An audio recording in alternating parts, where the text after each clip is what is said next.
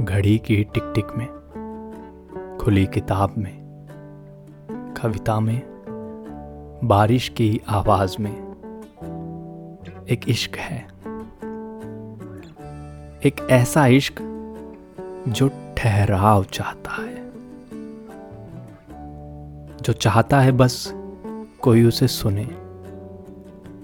बेशक पल भर के लिए वो बहुत खुश है। और तुम्हें खुश देखना चाहता है। वो अपनी ही धुन में मग्न है। वो चाहता है तुम उसकी धुन को एक बार सुनो। बस एक बार। ध्यान लगा के। कुछ लम्हों के लिए। आँख बंद करके। और वही इश्क तुम्हें अपने अंदर भी मिलेगा।